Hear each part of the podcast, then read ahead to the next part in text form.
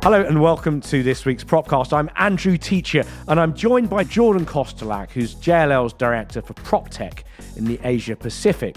Jordan, thank you for joining all the way from Hong Kong. Great to see you. Now, you're focusing on PropTech, innovation. It's obviously a tough market globally, some specific issues across Asia Pac. Tell us about how you're doing business and how you're making things work in the current climate. What are some of the challenges you're seeing? I think the biggest challenge that we're seeing is just an overall. I guess Warren Buffett would call this like the tide coming out, right? The market is really like I should say the global markets are really trying to reconcile themselves, whether it's the issues with inflation or it's the issues that we're seeing like in China with the real estate sector there, all of the known unknowns. That's really, I think, from the transaction side what's slowing everything down. And when there's not as much transaction volume globally, there's not as much profit to go around, right? So when we look at the real estate sector at large, the money is made in the transactions. And so I think when you don't have so much blood left to squeeze from a stone, you start to look at okay, now what do we do? How do we as an industry or we as an organization start to either mitigate loss or to continue growth or to stay afloat. And in Asia, Asia lags a bit, right? Our markets aren't as reactive because there's only really a top layer of transactions. There's the A plus premium and there's sort of everything below that, especially in the emerging markets. Those don't really get touched by the big players. But I think where there's some really interesting opportunity is where volume lies, and to me, that is data. So I'm sure as the course of our conversation goes on, we'll be talking about some of the really cool stuff that's come out in the last few weeks with AI. And while those are really interesting and novel, they rely on this really abundant data out there, basically the internet. Mm. But when you look into individual domains and sectors, like the property sector, there's a lot of proprietary data that I would say is being created and evaporated. And what I mean by that is the everyday processes of management, which are not seen as sort of lucrative, they're not cash rich or profitable parts of the business relative to transactions, they are creating tons of data that's not being captured yet. And that data, you know, the cliche has been that data is the new oil. And I think too often that gets reduced to meaning like, oh, it's a commodity the way that oil is. But no, what it means is it's the fuel of the machines of tomorrow. And with things like DALL-E and all of these stable diffusion type of tools, and now this week Chat GPT, we're seeing just how powerful huge amounts of data going into these machines really can be. And so that's where I think the big potential lies, and that's where a lot of my focus has been of recent. Mm. Tell us a bit about how you've ended up in the role you're in. We'll come back to the market in a minute because the scale of various Asian city markets and the opportunity, but still the risks of some of the emerging markets, despite the scale of places like Jakarta, it doesn't quite seem like it's going to be an institutionally investable market for a while. But I'm interested in how a good boy from Ohio like you has ended up in Hong Kong managing prop tech for one of the world's largest property companies. So tell us about that, Jordan. Yeah, well, look, the joke I always make is you've clearly never been to Ohio if you have to ask why I left. But, you know, Ohio's a wonderful place, and I do miss home. I'm really looking forward to getting back next year. I was working in a warehouse in Ohio, so we call it a fulfillment center, but I started in the year 2000, right out of high school, working in a warehouse. And back then, people were afraid to use their surname on the internet, let alone a credit card, right? So direct to consumer logistics were, we were calling it e-tailing back then, but it was just this crazy notion that you would buy something from the ether and it would show up at your house. But I got to really work closely with the end to end processes of, of fulfillment. And I was always just not I wouldn't say complaining, although I'm sure some people would categorize it as that, but I was always sort of picking apart what I thought didn't work in these processes. And through almost 10 years of working on that kind of stuff, I was put into positions that were doing that. Break the process and put it back together in a way that works a little better than it did before. I guess break is probably the wrong word, deconstruct, right? And then reconfigure. So we called that business process reengineering. But half joking earlier, I did get bored with Ohio. I think that I had traveled to see a friend in Montreal and that cracked open this whole like, oh, the world is much bigger and there's so many strange and interesting things to see. And and Montreal is like not that crazy different. I mean, it is from Ohio because it's like this old world European city in North America. It's different from most, and it was different enough for me to go, oh, I want to see more of the big wide world. So when the GFC hit, I was just like, all right, this is a chance to rethink my future. And I had studied Mandarin in undergrad at Ohio State University, not as my major, but enough to get by. And so I chose to move to a city in central China. Whenever I told anybody about it, they'd say, Where is that city? Became famous a couple years ago, uh, Wuhan. I used to tell people, Hey, I'm moving to the city, and they'd say, Where's that? Everyone knows where it is now for unfortunate reasons. But I tell anyone now, it's an amazing place, and people should still visit it when the opportunity comes up. I was meant to live there for about two years and come back after I'd finished my MBA remotely. But on the way there, I visited a friend here in Hong Kong, fell in love with the city. Anybody who's been here will understand why. So, fell in love with Hong Kong, relocated here, and uh, got a job eventually with a boutique consultancy doing moves and change management. Essentially, managing logistics, but for the relocation of operations of big multinationals. Yeah. With that comes change management types of methodologies. And in that role, I ended up working under most of the big property and project management firms in some capacity or another. So eventually, JLL said, Hey, do you want to come do change management consulting and workplace strategy? That brought me into the organization. And then basically, fast forward a couple years after that, and I was complaining within our ranks. And again, it's a fine line between complaining and really trying to create improvements in how you do things. Yeah, I keep telling that to everyone that I work with as well. So I hear you and I'm with you, and lots of other people that work with me are also uh, hearing you, whether they're with you or not. I'm not sure. yeah, look, like I said, it's a tightrope, but I've heard it really nicely sort of described as like creative malfeasance or creative malcontent, right? You want to see something better, but it does often manifest as complaint or groaning. But I was just saying. Well, it's curating innovation, isn't it? Really, that's what we're talking about. Well, yeah. Look, I think at some point you can't have sort of progress without questioning whether something is perfect, right? You have to sort of question the perfection of whatever system is in place to create innovation. And my frustration at JLL, and credit to the leadership at JLL for listening to this, was I was like, we're preaching one thing and charging pretty significant consulting fees, but they're not reflected in what we're doing. And they said, well, then come tell us how we do it differently. So what was an externally facing sort of management consultancy gig just became turn that lens inward and see what we can do with our own transformation through this lens of technology. And that's the shortest version of this story I know how to tell. Yeah. So let's focus on some of the things that need to be changed then, because you're right in that I guess Asia is an interesting market versus European real estate markets versus the US. You, you, don't necessarily have the onion of so many different layers of property and of markets in the way that we certainly do in places like London.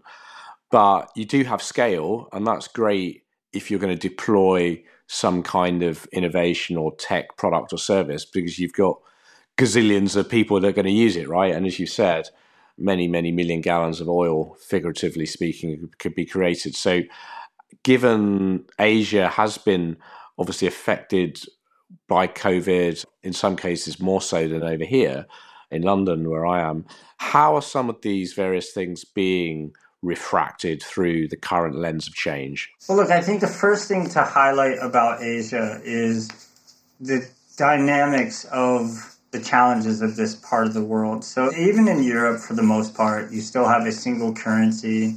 While English is the lingua franca of yes, the dollar. Of, yeah, yeah, well, so the dollar, yeah, but it, over here, the U.S. dollar doesn't cross borders quite as efficiently here, right?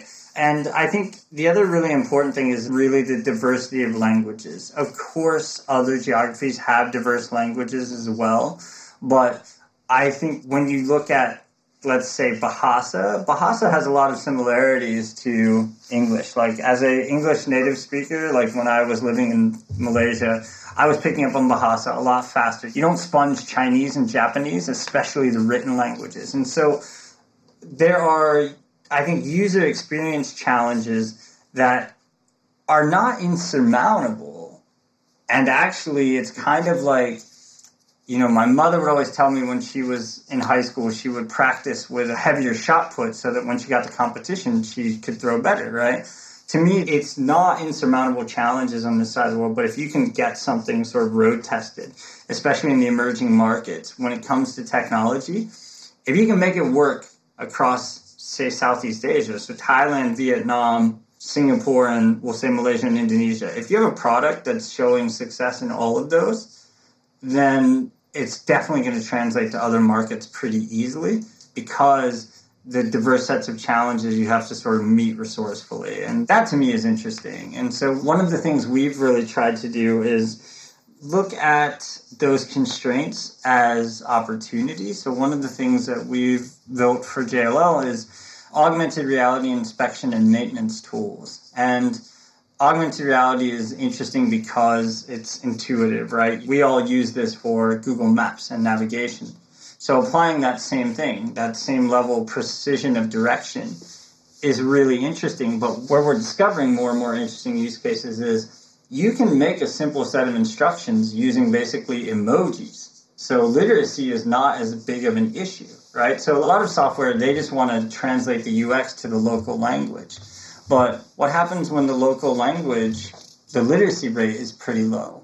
And the people that you're asking to do sort of the least glamorous bits of what goes into managing, say, a property, but also happen to create a lot of data, how do you overcome that? And that's, I think, to me, the manpower and the inexpensive nature of that manpower with the right sets of, say, digital picks and shovels, the amount of data is sort of incomprehensible. And so going back to my earlier point about you have proprietary data sets are going to feed these really interesting, sophisticated computational models that are coming up.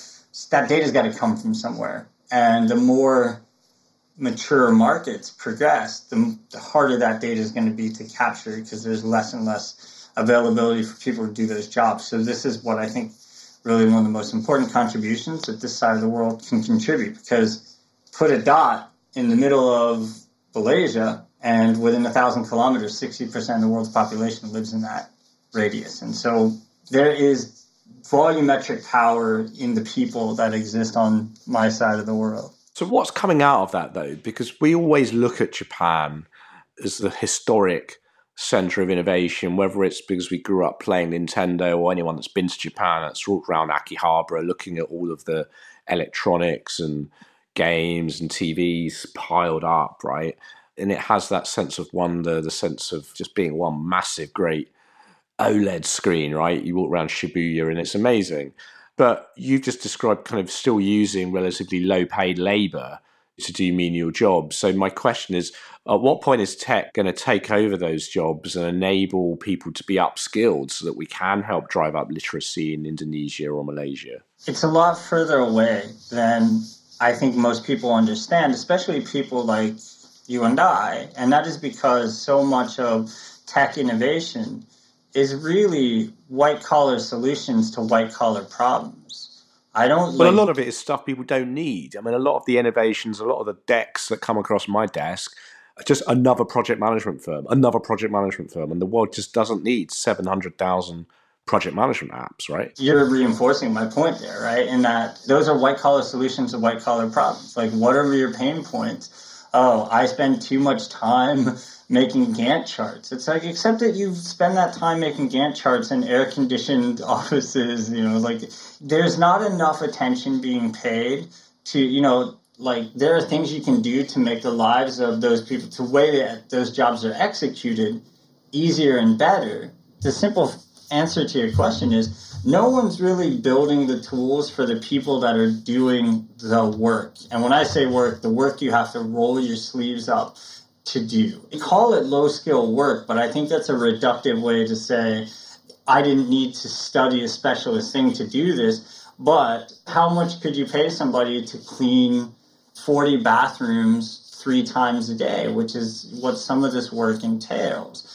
So, to kind of circle back to your question about Japan and Japan being the model of what people think of as being high tech, in many ways it is. I live in Hong Kong and I always sort of joke around because we have a lot of these huge LCD screens. I can look out my window right now and there's a massive screen that basically keeps my house lit up until about 11 p.m. when it has to shut off.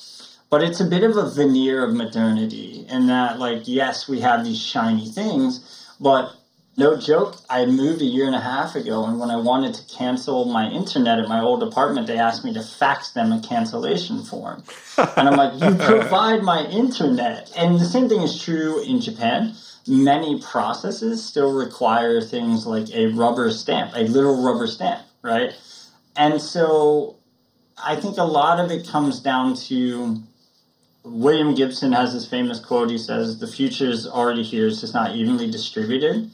And that misalignment can often be as much about the haves having too much as the have nots not having enough. And what I mean by that is Japan is a great example. A lot of Japanese websites look really old by most of our Western perspectives. It's like, why does this look like this? Why is this rendered like a website from 2003? And the reason is in 2003, they had better hardware technology. They were already looking at websites on mobile. So they're optimized for 2003 mobile devices, not for responsive websites that are rendered on the kind of tablets and phones that we have now. Of course, they have these things, but it's just an ingrained set of habits in the user experience. There wasn't so much necessity because they had the nicer toys earlier than most of the world. And so that misalignment, right, it can actually work to the detriment of the haves in this particular example. And so I think in terms of automating a lot of things in real estate, two things that I preach a lot is one, you're never going to get rid of brokers. I think this is one of the biggest mistakes that. Well, you would say that working for one of the world's biggest brokerages, Jordan, in fairness yeah, talk to any of my broker colleagues, and they'll tell you I'm the most disagreeable. It's I think we bandy this word about of disintermediation because it's easy to think the middleman doesn't have a point, but anybody who's worked closely with them, like I used to think for a long time, very reductively, oh, brokers don't really do much. But then I watch them work, and I'm like, oh, I would hate to do your job. And you see where the actual work lies. But I would say that in that, and this goes back to, I think, the same theme I have when it comes to the quote unquote low skill workforce is the job of technology is not to eliminate a sort of entity or role, it's to eliminate the tedium associated with that. Brokers can be better relationship managers if they're not sitting managing their Rolodex. I'll, I'll date myself by even using that term, but well, a CRM today like you take all the tedious aspects of sort of managing the data points within a CRM, and that means more time can be spent either cultivating new relationships or managing existing ones. And many, so many business owners shudder at the thought of using a CRM, don't they? Yeah. And I think a lot of times it is because it's adding a digital set of steps. It's adding digital tedium on top of the already existing tedium rather than sort of replacing it. Let's come back to data because, again, this is one of these abstract concepts that mm. a lot of people in the real estate space don't really understand or appreciate. People would think, oh, I've got some data, tick a box, move on to the next problem. And no one's really thinking about the inputs, the cleanliness, how it's used, the science, and ultimately the business outcomes of having better data. You talked before about commercializing, it, about weaponizing it more. I'm interested in some practical examples of that within, say, the Asian office market. Okay. So I think one of the biggest ones that is just the biggest stone left unturned is around equipment life cycle. Whether that equipment is the light bulbs or the smoke detectors, the toilet roll holder, or as we get up into the more higher stakes stuff, a fire extinguisher or an HVAC system. Anecdotally, the building engineer or the property manager might know, hey, this brand kind of sucks, but that's their own sort of collective body of knowledge and exists within their head.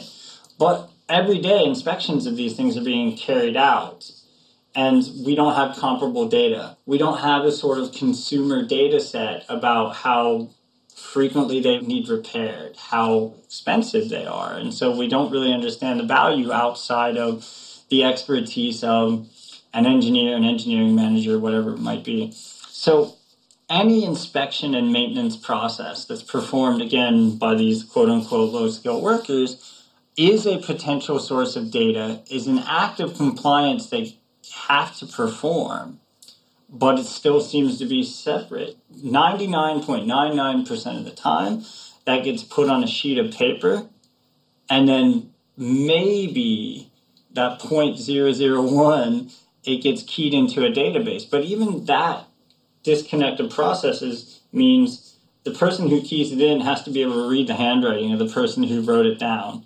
And we're not getting important bits of data like the time and date stamp of when that happened. The so what, disparity. Though? What's the ultimate Yeah. pitfall of this? I mean, Well, other than I the think what occasional tragedy where a building burns down and someone hasn't done the safety check, but those are quite rare.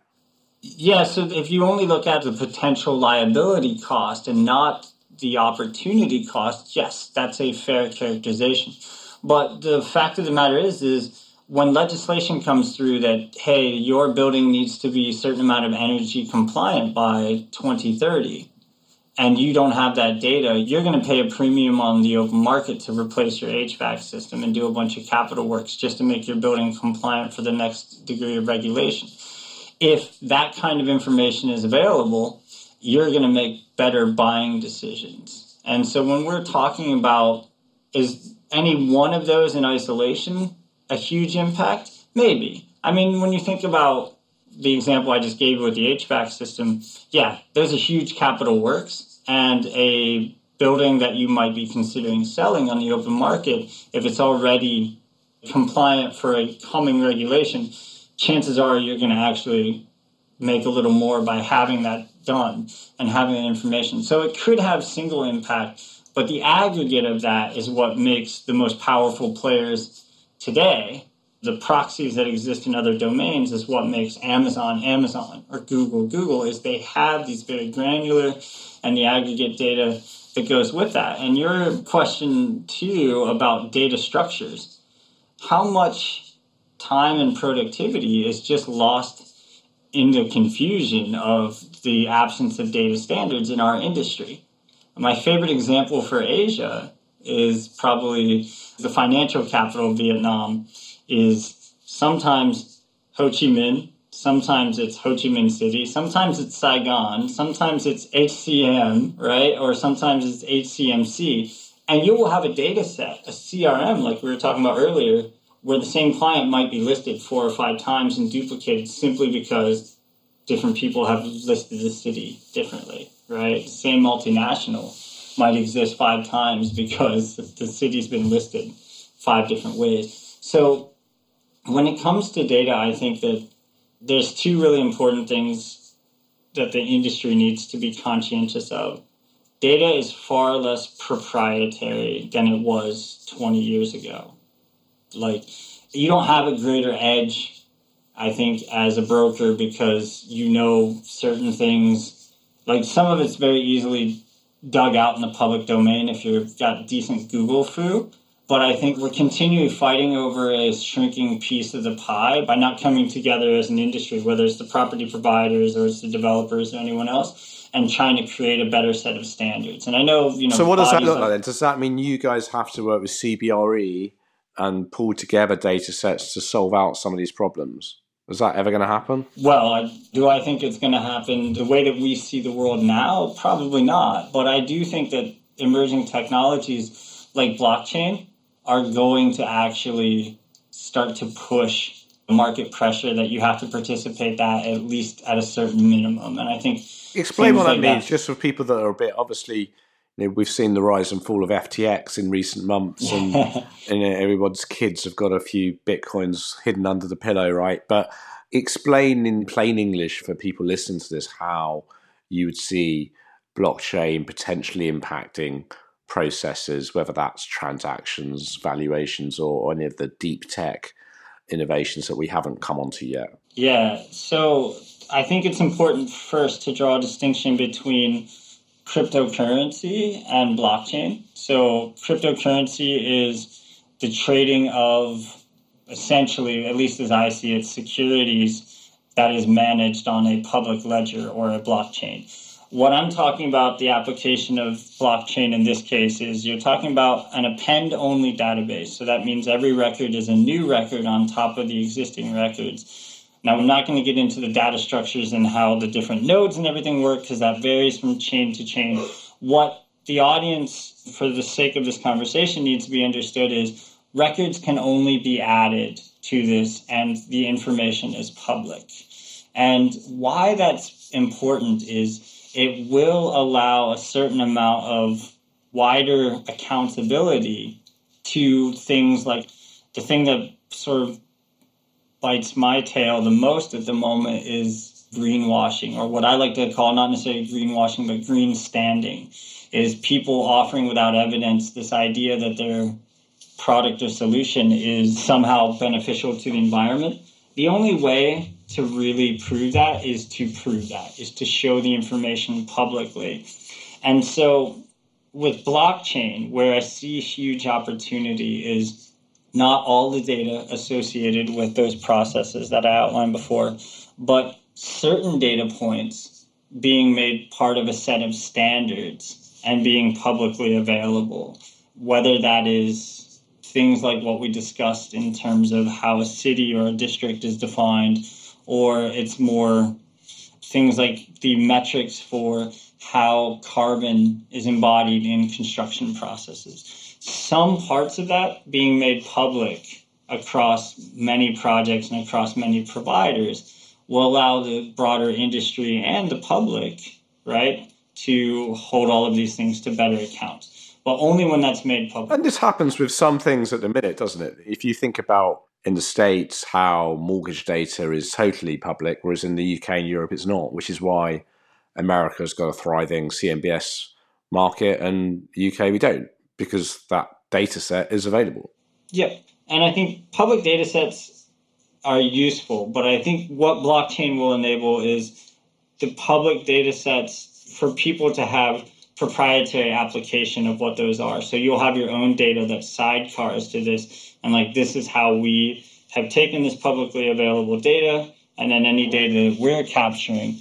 By the publicly available data being on something like a blockchain, people can actually sort of, if you use borrow from medical terms, kind of get a second opinion from providers and then figure out who's giving them what truly sort of answers their challenges. And so I think that's where that I'm kind of at a loss of how to describe it, and I want to be careful because, you know, this is sort of the rabbit hole you go down with blockchain. The use cases are still very hard to articulate, but what I would say is anything that we have, like, where the need for trust can be too concentrated. That's what I mean to say. There's a concentration risk. And I'll give you a great example from here in Hong Kong. There was a large public works project done here in Hong Kong, and the former main contractor of that project went insolvent halfway through the project and had to be bailed out by the government endowment. And it was because they were paying their arrears with the liquidity that was put in with basically the escrow account for this project and that is another problem like do we want every dollar and cent of those transactions to be on a blockchain not necessarily but what we can see is didn't help ftx did it but well so ftx is, people are still going to commit fraud regardless of any legend. the argument crypto people would make and i don't fully agree with this and i think your point is right people are going to try to commit fraud and there's no such thing as a perfect system but the argument i think crypto proponents would make is that this happened on a centralized exchange, right? And that is what happens is when you centralize anything and it can go behind a curtain, that's when, you know, the sort of three card Monty starts happening.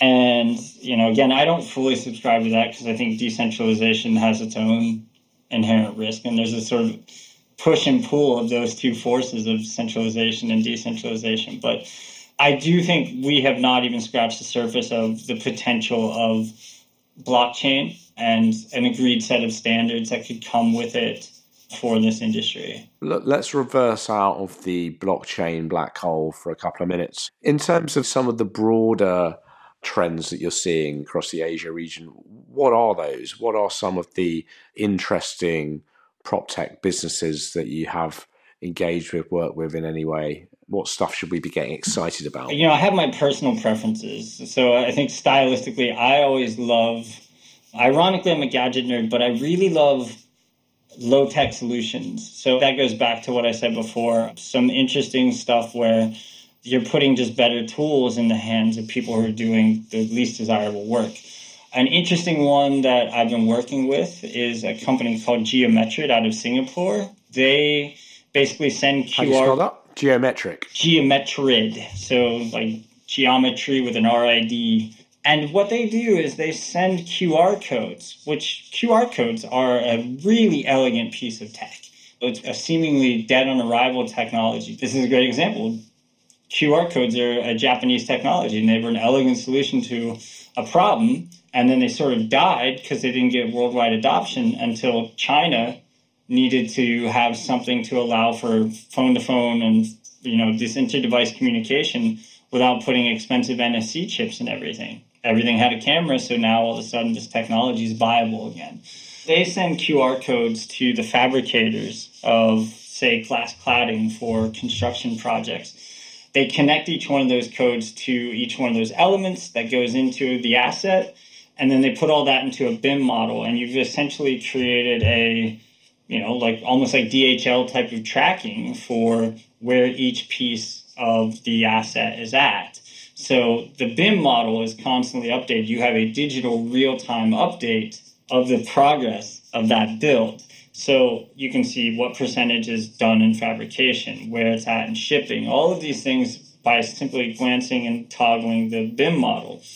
What makes that interesting, it's not particularly high tech, it's just a sort of clever use of low tech, but it verifies the work done by the workers. So, you know, that example I gave you before about a main contractor losing most of an escrow account because they've paid other debts, that can go away but not only does that allow payments to be better managed by whoever's underwriting those payments, but more importantly, what I think it does is it allows for elasticity of those payments relative to service level agreements. So if the fabricator is slow, we can charge them a bit more to speed up the shipping. If everyone's fast and there's a bit of a bonus, well, you're probably under budget because your construction project's done, right? So it actually allows for a push and pull between time and budget. Because, you know, one of our advisors to this, he said something really great. He said, I don't manage budgets, I manage delay, right? As a civil engineer, that's what he says his role is. And I think that ultimately the resource we don't get back is time, and we usually try to make up for that for money. So if we can measure that more fractionally and then pay out accordingly. I think that's going to make for better construction projects. What makes this interesting to me at a bigger level is this is capturing some really interesting data on accident and we really haven't started to analyze that data. We're just continuing to do the job with this product. But going back to the points we made before, as we start to get more and more of this data as it aggregates, could really find out some interesting things about carbon emissions or carbon embodiment. There are a lot of things that can start to be extracted simply by capturing that data. But where I think it's the most interesting is the work is verified by the person who's doing it. Construction industry likes to use this term ground truth. That's the purest form of ground truth is someone verifying that they've done their job and now we know what the collective output of 100 people on a shift has been. No, it's interesting. I mean, there's a business in England called QFlow that uses QR codes to track construction materials and construction waste out of sites that have been working a lot with the likes of Landsec, GPE, some of the bigger London based office REITs. So it's certainly an interesting area. In terms of the funding universe, Jordan, clearly there's been a massive write down in global tech stocks over the last, well, not just six months, 12 months during 2022.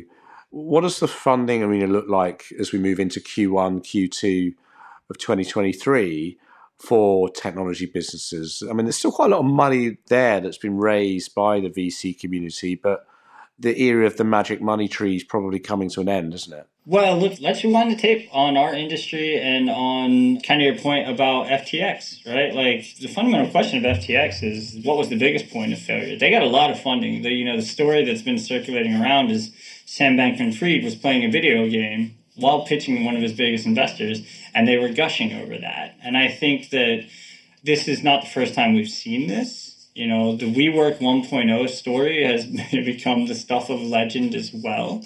I don't think that the tide has fully come out on that yet, if I'm being very honest from what I'm seeing. I think that you're seeing more hesitation with deploying capital at the moment across most projects. I think it's still, from my experience and from the conversations I'm privy to, you know, whether it's startups I advise and the, and the feedback they're getting back from investors, it seems like it's more of a crutch or a reason to just like hesitate or negotiate terms, especially with early stage startups. But to your point and to the analysis of PitchBook last year, there's still a ton of dry powder out there. Maybe a little more gun shy, but I would still say that there's still a fundamental absence of sharper domain expertise when it comes to venture capital flowing into sectors like property technology and you know where in what I, sense. So the vcs just don't understand real estate. I'm painting with a broad brush here. I've met a lot of really smart vcs who do understand real estate but i will say a lot of them trying to enter prop tech the first thing they sort of say is oh we've got something that will eliminate brokers. And the joke i make with all of them, I said, you don't understand. Brokers are like the cockroaches of the real estate world. A nuclear blast will go off and they'll be scurrying around. And that's not an insult. I'm saying they've got the survival skills. JLL is not a 250 year old tech company. We're not a 250 year old property management company.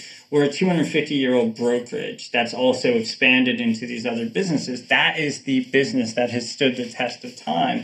And, you know, so much of what I've seen when external people come into this sector is they go after what they would call the low hanging fruit.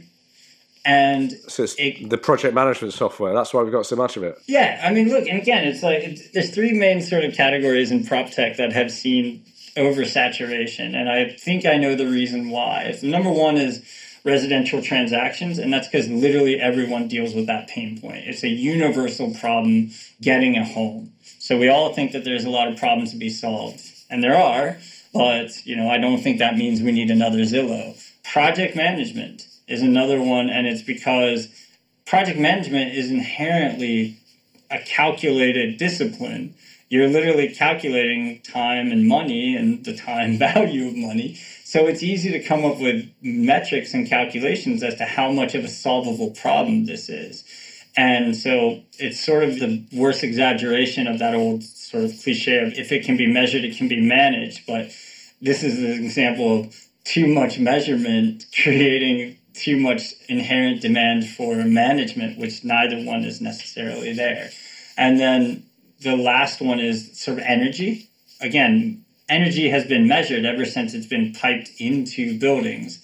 And so it's just a little easier to grab, snag, and to quantify. And that's a sweet spot for inbound investment. But where I hope to see some change in the next few years is not the volume of investment. I think it will continue to go up, but I'd really like to see more investment in the world of prop tech. Thinking about what it means when we say sort of we as actors in this industry, we love to sort of throw up our hands and say, oh, our industry is laggards. Okay, well, that's okay. You can't have 100 lead dogs. You got to have the whole pack sort of lined up. If you understand that you are a laggard, how do you take the full, how do you fully capitalize on that to create innovation? And I would say we're not developing cutting edge AI in the property world, but if we build tools that anticipate and extract the data that would make good use of that AI that we're seeing for ChatGPT, that's the smart move that we can be making. my sort of working thesis personally, and what I try to bang the drum on within our own organization is there's not going to be another Amazon probably in my lifetime, but every sector has room for an Amazon within it. Like someone who's sort of taken the very root problems, solved them internally, and then sort of capitalize on those tools to the external markets. And so that's what I hope we do at JLL. Hmm. Final thought, Jordan. We've not really talked about decarbonising. Well, we've talked a little bit about sustainability. How much of a concern is climate change seen as being in the markets that you operate within? And if there's one final thought from this conversation, what can we expect during 2023 in terms of mitigating climate risk? I think the whole climate conversation, we need to remind ourselves of some themes that have come up through the course of our conversation. I think number one is the future is already here, it's not evenly distributed. The climate problems of mature nations are not the same as those of emerging nations. Like, they don't care about burning coal in a place where electricity only operates two to three hours a day. And so we have to be conscientious about the different set of expectations we should hold again the more prosperous economies versus those that are still emerging. I think that theme is a really important one. And then the other one i would say is that you know decarbonization even that whole thing is like it's undoing the damage that sort of led to us being in developed places so decarbonization is not necessarily everyone's responsibility evenly, but that doesn't mean that it isn't a critical one. I just think when you look at the symptoms of what the climate change is creating, it's creating more dramatic problems in the places that haven't had a chance to catch up. When a typhoon hits Hong Kong, everyone sort of cheers because it usually means we get a day off of work. Now, COVID killed that. We don't get typhoon days because we all just are expected to work from home. But previously, if a typhoon came and it was a certain signal, everyone got the day off, and usually people made their way to the pub. But that same typhoon would then hit Thailand and destroy several villages or something, right? And so that's what I mean is like, I'm not trying to virtue signal when I say these things. I'm just trying to contextualize. And so, what do I expect to see in 2023? I hope to see more and more focus on better materials.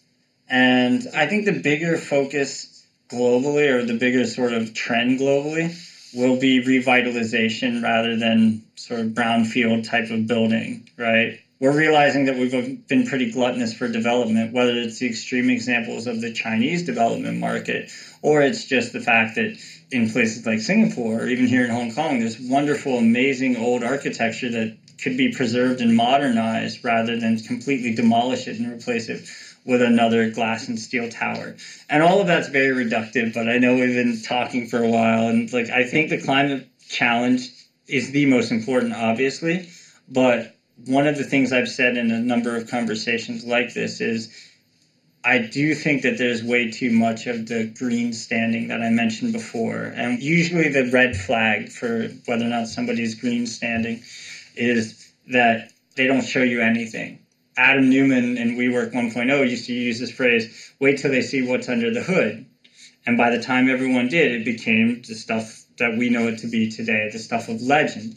And so I think with something that is so existentially critical to everyone involved in this conversation, it's on us to say, show me the evidence. None of this can be so proprietary because it's all of our problem. Of course, there are some intellectual property that you might want to preserve, but you should be able to show most of how something works. And I think there's still a big absence of that. I think people still hide behind a shroud of propriety to maybe do something that's not as effective as they might be convincing themselves that it is in tackling this challenge. Yeah, no, absolutely. Well, look, let's leave it there. There's some really fascinating thoughts there. Jordan Kostelac from JLL PropTech out in Hong Kong. Jordan, lovely to meet you. Great to see you. Great to have you on Propcast. Thanks very much for coming on. Thank you very much to everybody for listening. You can subscribe via Apple, Spotify, SoundCloud, Amazon, wherever you get your podcasts from. Uh, we need to find some uh, Hong Kong channels as well because I don't think we have any yet. So, uh, something maybe you can help us with. But thanks very much for listening, and we'll see you again soon.